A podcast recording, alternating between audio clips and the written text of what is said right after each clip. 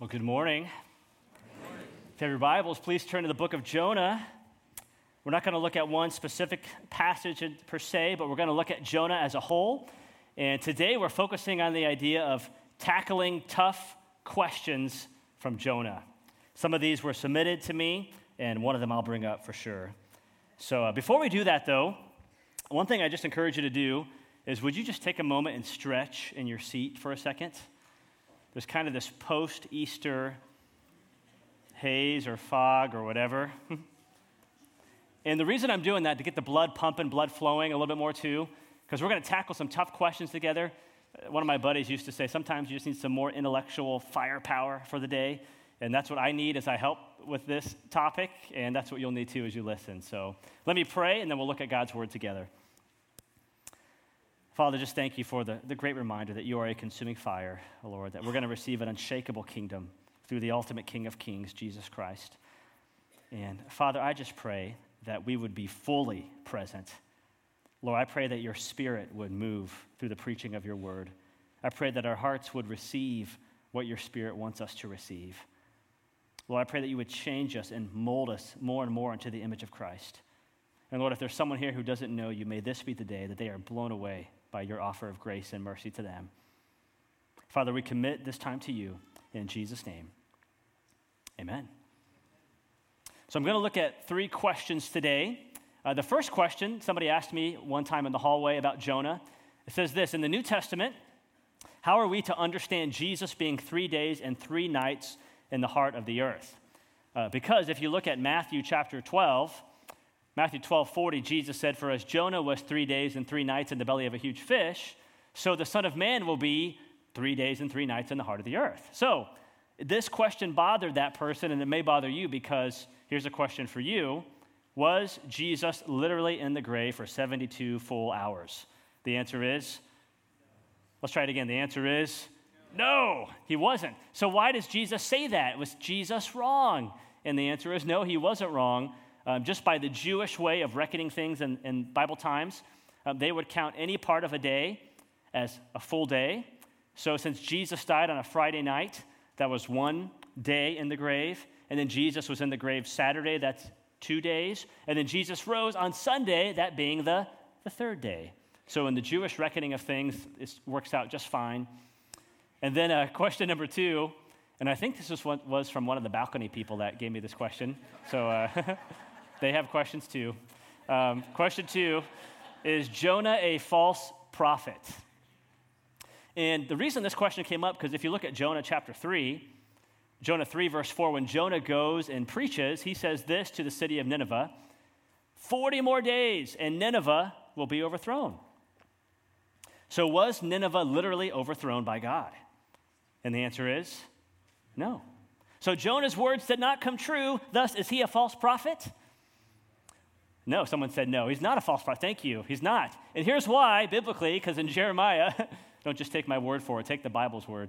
Uh, Jeremiah 18, um, Jeremiah, God speaking through Jeremiah says this If at any time I, God, announce that a nation or kingdom is to be uprooted, torn down, and destroyed, and if that nation I warn repents of its evil, then I will relent and not inflict on it the disaster I had planned. So Jonah warns of incoming disaster and they repent, and thus God relents.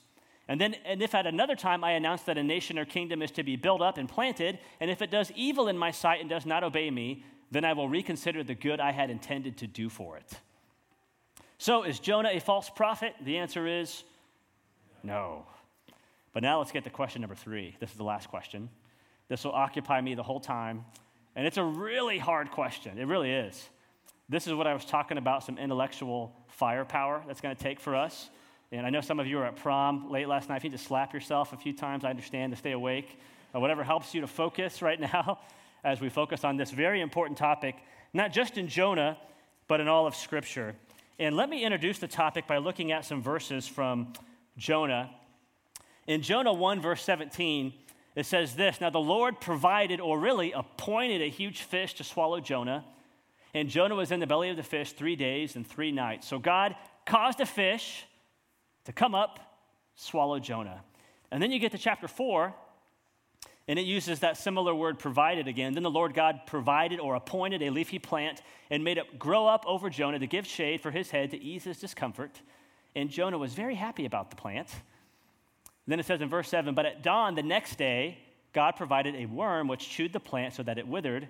When the sun rose, God provided, there it is again, a scorching east wind, and the sun blazed on Jonah's head so that he grew faint. So, we see God providing and appointing a fish, a worm, a plant, a wind. I mean, Jonah pictures God as this incredibly awesome God who is sovereign. It means he's in control and he's king. He is planning and doing all things. In fact, he's in control of cities like Nineveh, that if Jonah just goes and preaches five words, they repent. He's in control of Jonah's life. And yet, at the same time, even though God is massively in control, he still holds us responsible and accountable for our decisions. Even though God wasn't surprised by what Jonah did, he still had Jonah accountable for what he did and the fact that he didn't obey, and then he did obey. So here's the question put on screen How does God's sovereignty, his control, fit with our responsibility, or you might use the term free will? So, are you ready for this question? Can I see a show of hands? How many have ever wrestled with this question at some level as they've read the Bible, as they've talked with people? I know I have. I still wrestle with it. I'm going to try to answer this question, but before I do, I want you to get a little bit uncomfortable with how Scripture talks about God's sovereignty. I think that Scripture presents God as being sovereign over our entire lives, over little things, over bad things. And what does number four say? Even sin. That's where it gets uncomfortable, especially with number three and four. Let me show you some scriptures that back this up. So, if God is sovereign over our entire lives, Psalm 139, this is King David saying, All the days ordained for me were written in your, that's God's book, before one of them came to be. Do you believe that here this morning? That this day was written in God's book what you would do before it came to be, according to King David in Scripture. The fact that you're here was written about it. The fact that I'm here doing this, preaching, was written about it in God's book. God is sovereign over our entire lives. Or look at the second one. God is even sovereign over little things. It says in Proverbs 16 33, the lot, that's like spiritual dice, is cast into the lap, but its every decision is from whom? The Lord. Or Matthew 10 29, are not two sparrows sold for a penny, and not one of them will fall to the ground apart from your Father. So even when a poor little birdie falls to the ground and dies, this all happens according to God's plan. God is also sovereign. This gets a little bit more uncomfortable over bad things. These are really troubling verses, I have to admit. Amos 3 6, the Lord says this When disaster comes to a city, has not the Lord caused it? Or Isaiah 45 6 and 7. I am the Lord, and there is no other. I bring prosperity, and I create, what's the word there? Disaster. That word could also be evil. I, the Lord, do these things. I mean, it's graduation time. Are you going to put that verse in a graduation card for a graduate? you laugh, but we often quote Jeremiah 29 11, for I know the plans I have for you, declares Lord. Great verse. We don't often quote these verses. Number four gets even more troubling. I believe God is so sovereign that he's even in control over sin. And this is Genesis 50, verse 20, where Joseph is talking. This is the same Joseph that was sold into slavery in Egypt, where his brothers faked his death, and he eventually, in God's plan, arose to the second in command in Egypt. And this is what Joseph tells his brothers when he's reunited with them. He says, You intended to harm me, but God intended it for good to accomplish what is now being done, the saving of many lives. Some translations say what man intended for evil, God intended for good.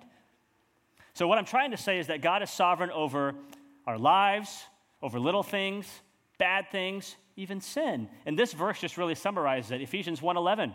God works out how much? Everything in conformity with the purpose of his will. So scripture presents God as a God who is thoroughly in control, comprehensively in control. He is affecting and causing all things I mean, just read the book of Daniel, and you see God is, through Daniel, prophesying what nations would be world powers before they came to be. Just read the book of Revelation. You see that God is so thorough that he knows what's going to happen as he draws all things to a close under Christ. So I'm going to try to answer this question How does, our, how does God's sovereignty fit with our free will or responsibility? And before I answer that, too, this is still by way of introduction, by the way. A couple things that you have to understand with this is that you and I have to admit that I cannot cover everything about this in one sermon, or we're going to be here till like 5 o'clock tonight, which I'm fine with, you know, that's cool. Um, somebody needs to order pizza, but we'll be fine. but it takes a while. The second thing I want to say too is we all go into subjects, like controversial subjects, with some bias and assumptions when we look at this. None of us come from a blank slate. In fact, you may go into this hoping that Scripture is not as thorough as on God's sovereignty as I'm saying.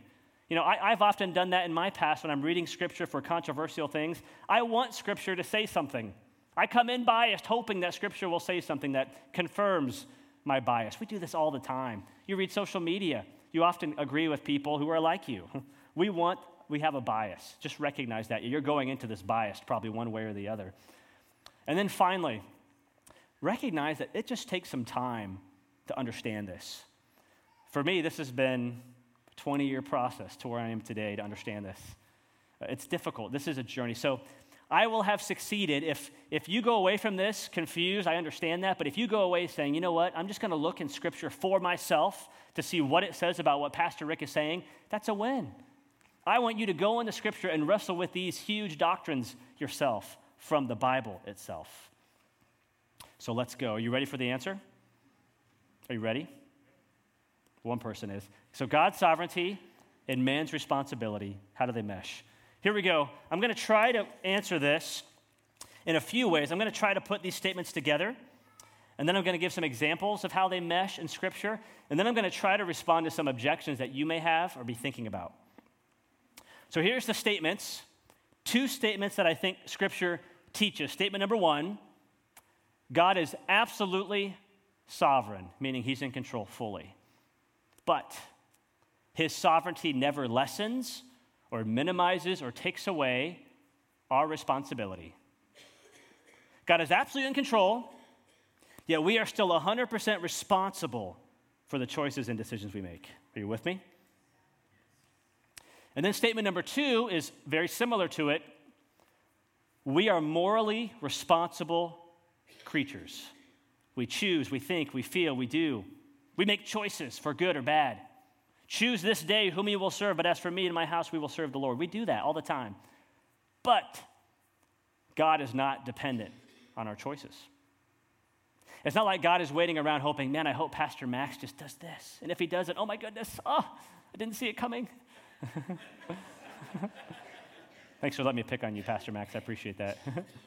God is not waiting around at us. He's not on pins and needles hoping we do something or not. He knows it's going to happen. He is not dependent on our morally responsible choices. And so, what I'm trying to tell you today, if you believe both of these statements, you are a compatibilist. They are compatible.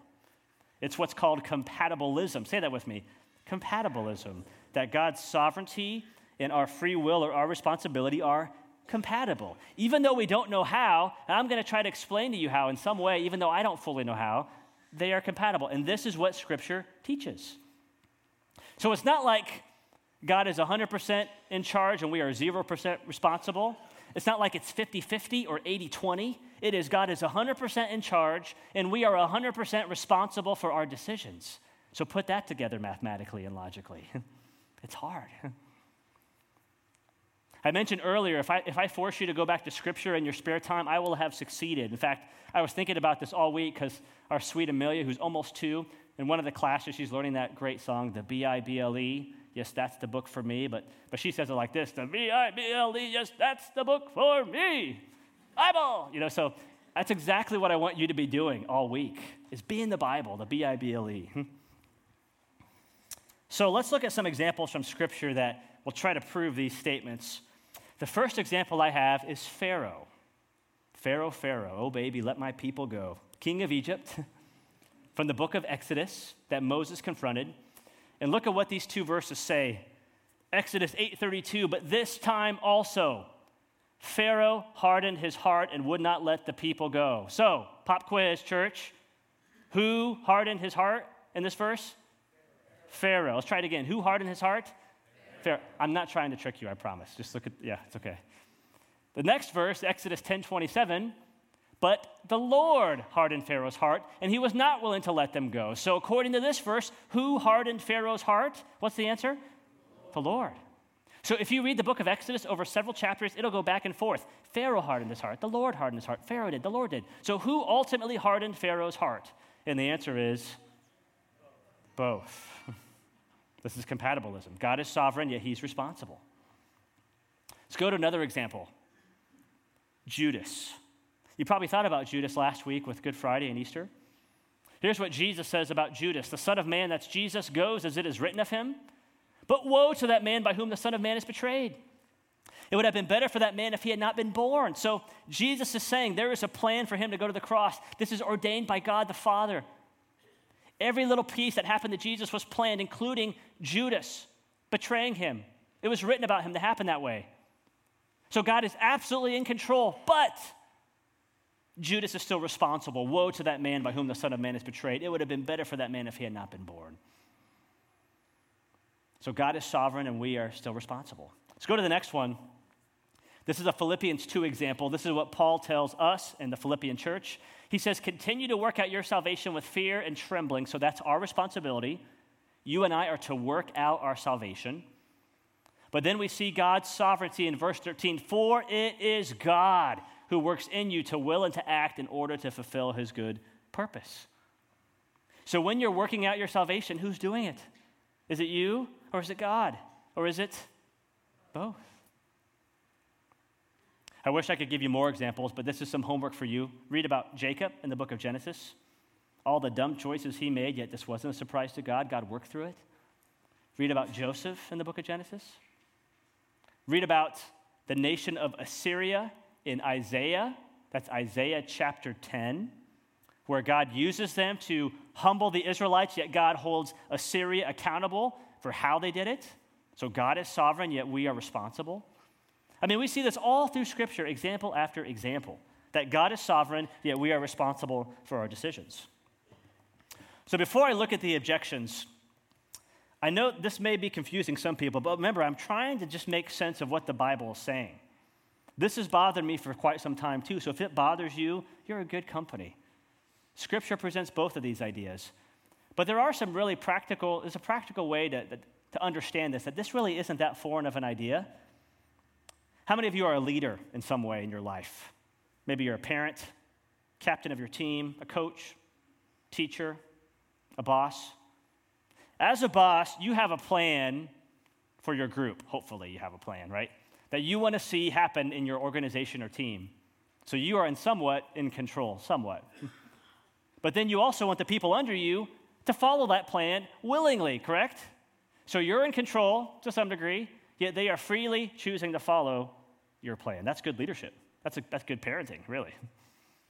So even though that's not a perfect analogy, at some level we can see that this kind of makes sense, even though we don't have the same level of control that God does, for sure. So let's go to the objections, the really fun part. Why don't you just stretch one more time? Because this is when it gets, this is when you really need your intellectual firepower, okay? Prom people, slap yourself a few times, that's okay. Yep. So the first objection, I have four. What about free will, Schwartz? If God is sovereign, I don't see how our choices have any real meaning. And many have pushed back from this, on that, with me. And I will say that I am not a philosopher. I read that stuff and it gets, whew, gets confusing. But I will try to answer this as a pastor and theologian, and hopefully at a street level. So, when you think about free will, one of the tricky things is if I said, I want you to define free will in a sentence, could you actually do it? If I gave you that assignment, I'm just going to give you a couple minutes with your partner. You'll quickly understand that that is way harder to do than you realize. What, is, what does it really mean to be free? Let me give you three angles that we, or three senses that we often use when we talk about free will. Uh, the first sense or angle is the street level or popular sense of free will. When people complain about having free will or not, I think this is what they mean that if God is so in control, I don't want to be a puppet or a robot. It seems like God is just pulling all the strings and none of my decisions matter. Does that make sense? At a street level, I think that's what most people mean. So when people ask that question, well, Pastor Rick, am I really free? I think that's what they're saying at a street level. And my answer to that, in that sense, is yes, I do think you're free because you are still acting according to your own desires and preferences. So, yes, God's in control, but even when you make a choice, stay with me here, you're still acting according to your desires and your preferences. So, even if you're an unbeliever, you are acting in accordance with your desire not to follow Christ. John 3 says, Men loved darkness more than light. That's why their deeds were evil, because they chose that path. And the same is true as a believer. If you are following Christ, your preferences, the Holy Spirit has enabled you to follow Christ. So I would say the Bible does talk about freedom in that sense that our choices are real, they are meaningful, they're free, and that we always do what we want to do. So that's the street level. You still with me? Let's go to another level, the biblical level. Does the Bible ever use the term free will in it? Some of you are really thinking.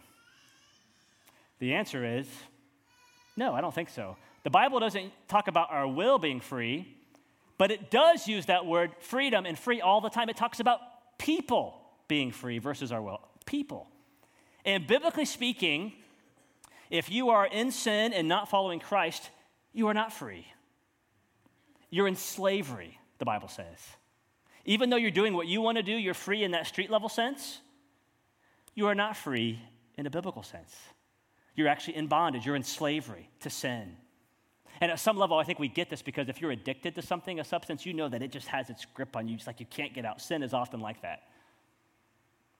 But when you follow Christ, remember what John 8 says? If the Son has set you free, you are free indeed. You will know the truth, and the truth will set you what? Free. Galatians 5:1, it is for freedom that Christ has set us free. So even though you're under his sovereignty and control, when you come from darkness to light to following God, you are the most free, biblically speaking. Even though God's in control, when you're doing what God designed you to do and made you to do to follow him, that's when you are free. And some of you know what I'm talking about, even from your experience. When you follow Christ, your chains fell off, your heart was free, you rose henceforth, and you followed thee. I mean, you know exactly what I'm talking about. That is the main way the Bible talks about freedom, in my opinion. It talks about we are most free when we are slaves to Christ, ironically, because we're doing what God made us to do. Amen? Then there's one more sense. So that was the street level sense. We're following our desires. We're free in that sense. The biblical sense, when we follow Christ, we're free. And then here's, I don't know what to call this, maybe a technical sense, or maybe you're just troubled. Because some people are really still troubled by this, because even if I'm free to follow my desires, who is the ultimate determiner of my destiny? Who has the final say in my life? Who is ultimately controlling every single thing? And according to the Bible, the answer is not you or me, it's God. So, in this third sense, we are not free like people want because God is absolutely in control and He is controlling everything. I mentioned a lot of verses before, but one verse that's always shown this it says, The king's heart, this is Proverbs 21, the king's heart is like a stream of water directed by the Lord. He guides it wherever he chooses. So, this really bothers us because here's how one pastor says it when man's agency and God's agency are compared, both are real. We both act and do, but God is always decisive. And this is where the mystery rubs us. This is what causes us to stumble. God is always decisive, yet our freedom is still real, and we are responsible. How many are confused after this one? I told the first service, just come to the second service. I have no other thing to recommend to you other than just listen to the sermon again or talk to me later. but I want to go to the second objection. What about suffering and evil? And this gets really personal. Because if you're saying, Pastor Rick, that God is so in control, then why did he allow this to happen? Why did he plan for this to happen in my life or someone's life? This is where the rubber really meets the road. Is God so in control that he causes it, plans evil to happen? Let me try to answer this as best as I can in a short time, because it's hard. This gets really tricky because the Bible says God takes no pleasure in the death of the wicked. Proverbs 6, 6 God hates sin. There's six things that God hates, seven things he detests.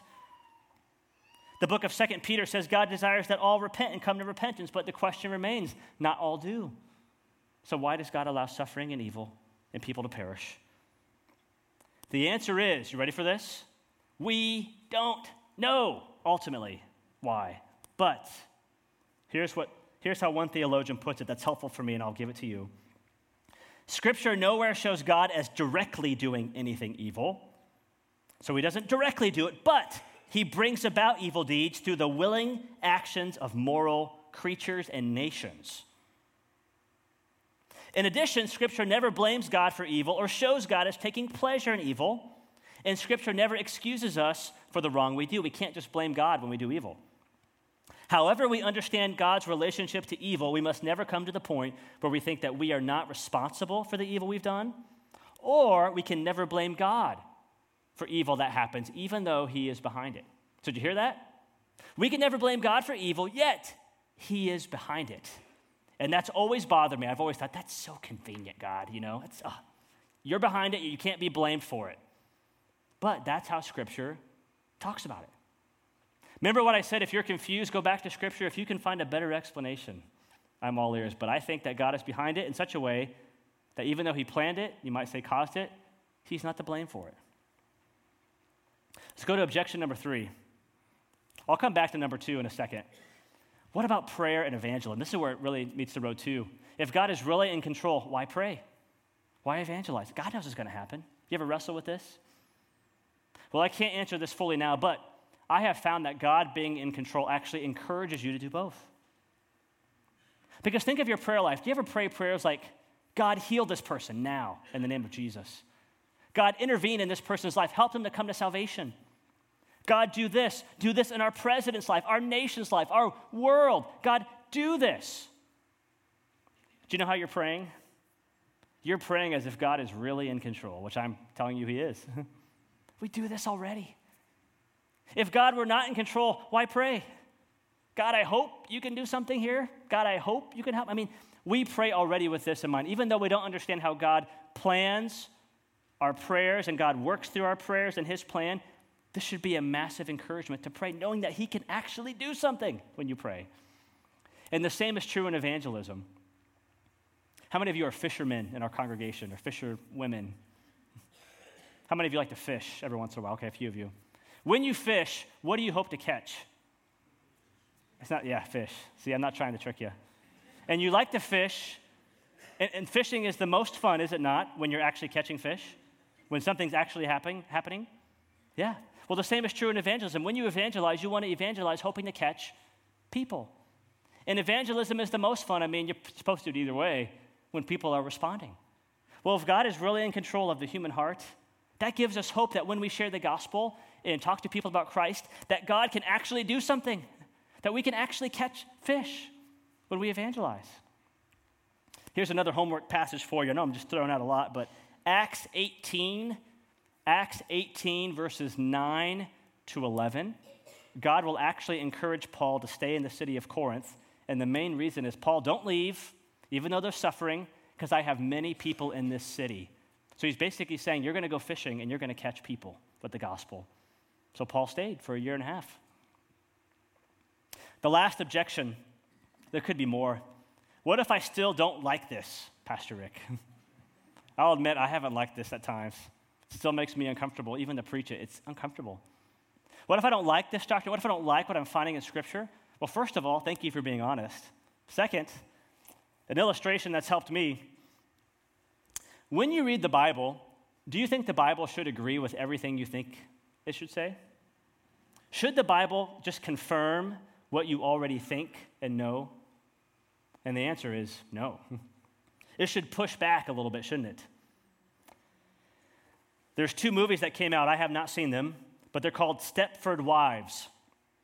And the main plot of the movie is the husbands of Stepford, Connecticut decide to have their wives turned into robots who never cross their wills and always say yes. A Stepford wife was wonderfully compliant and beautiful. Now, would you describe that kind of marriage as a real, intimate, personal relationship? No. We joke about spouses, man, if my spouse just said yes all the time, oh, if my wife or my husband just did what I want to do all the time, you know, we, we joke about that, half serious. But if you had a spouse like that or a friend like that, is that a real relationship? No. If you have a real relationship with someone, especially the deeper you go, you know that they push back, they disagree. In fact, that's healthy. I mean, my wife and I, I think of our relationship, we disagree on how to load the dishwasher. She's right, of course. Let the record stand that she is always right with that. But even if something silly like that, and we have a real good relationship, should that, not, should that not mean that with God that he can push back even more? If we actually have a God of the Bible, a God who's all in control and all powerful, shouldn't reading the Bible trouble us at times? I know those passages from Amos and Isaiah, I looked at those probably 50 times this week, it seemed like. God creates disaster and calamity. That troubled me all week. You see, if we have a God who's bigger than us, we're not going to understand every single thing about him. For instance, how many of you can fully explain the Trinity? God is one as to essence, yet he is three as to persons. Yet we don't believe in three gods, nor do we believe in strict, what's called monotheism, but he's one in three. Got it? Or Jesus, he is 100% man and 100% God. He's both at the same time. If you can explain that, you should be up here, not me. I mean, there's mystery in that. And the Bible gives us enough information to know that God is absolutely in control, yet we are still responsible for our decisions. And we just don't know how it all fits together logically. Yet we have to be okay with it, I think, because God is God and we're not. I want to close with this thought because what ultimately helped me in all of this, like I don't have all the answers in this. Remember, the B I B L E does, but what really helped me is the cross. When I think about compatibilism, I see this in the cross. So look, Acts 2, Peter is preaching on the day of Pentecost, and he's telling them, This man Jesus was handed over to you by what? By God's deliberate plan and foreknowledge. So it was God's plan. He was in control. It wasn't a surprise. And yet you, you're responsible. You did it. You, with the help of wicked men, you put him to death by nailing him to the cross.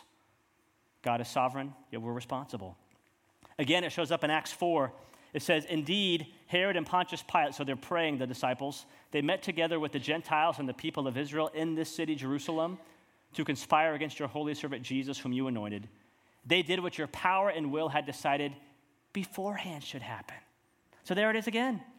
Herod, Pontius Pilate, the people of Israel and Gentiles, they are responsible for killing Jesus, yet this is all God's plan. They mesh together. You know, ultimately, what helped me in this thought is even though I don't understand why we go through suffering or why God is allowing certain things in your life, because I know that as I look out, I know some of your stories. Some of you are going through massive suffering. And you have these kind of questions Why, God? Why are you allowing this? What are you doing? And the answer is we don't know. But I do know that God loves you very much. I do know that we can trust a God who's this massively in control because of the cross. If we have a God who doesn't just look down on us, but actually takes on flesh and lives among us. He lives with a poor family, Mary and Joseph. He works a blue collar job as a construction worker. He dies a horrible death for us, for our sin. On the cross, nails and blood and sweat and tears. He cries out, My God, my God, why have you forsaken me? If we have a God like that, can we not trust him, even though we don't understand him at times? I mean, he's what theologians call our suffering sovereign. So he's not just in control and aloof, he is near, he is intimate, he's personal, he loves you. Would you bow your heads and pray with me right now? Father, I pray right now that this doctrine, even though it can be unsettling, I also pray that it would be massively encouraging and hopeful. Lord, if you are not in control, or the other alternative is terrifying, Lord, I pray that whatever people are going through here today, and I know some people are facing some really hard things, Lord, I pray that you would show them your glory, show them your massive power, that this idea of you being in control is not meant to terrify us, but it's meant to encourage us, that you're in control, that you are working out all things for our good and for your glory ultimately. God, I pray that you would help the trust factor to, to, to, increase in our lives, that, that our trust of you would sink a little bit deeper, no matter what we're going through, because you're the kind of God that entered our suffering. And you love us dearly, that you sent your Son to die for us. Father, help us as we continue to worship and celebrate your Son, Jesus Christ. In Jesus' name, amen. Would you stand with me as we sing?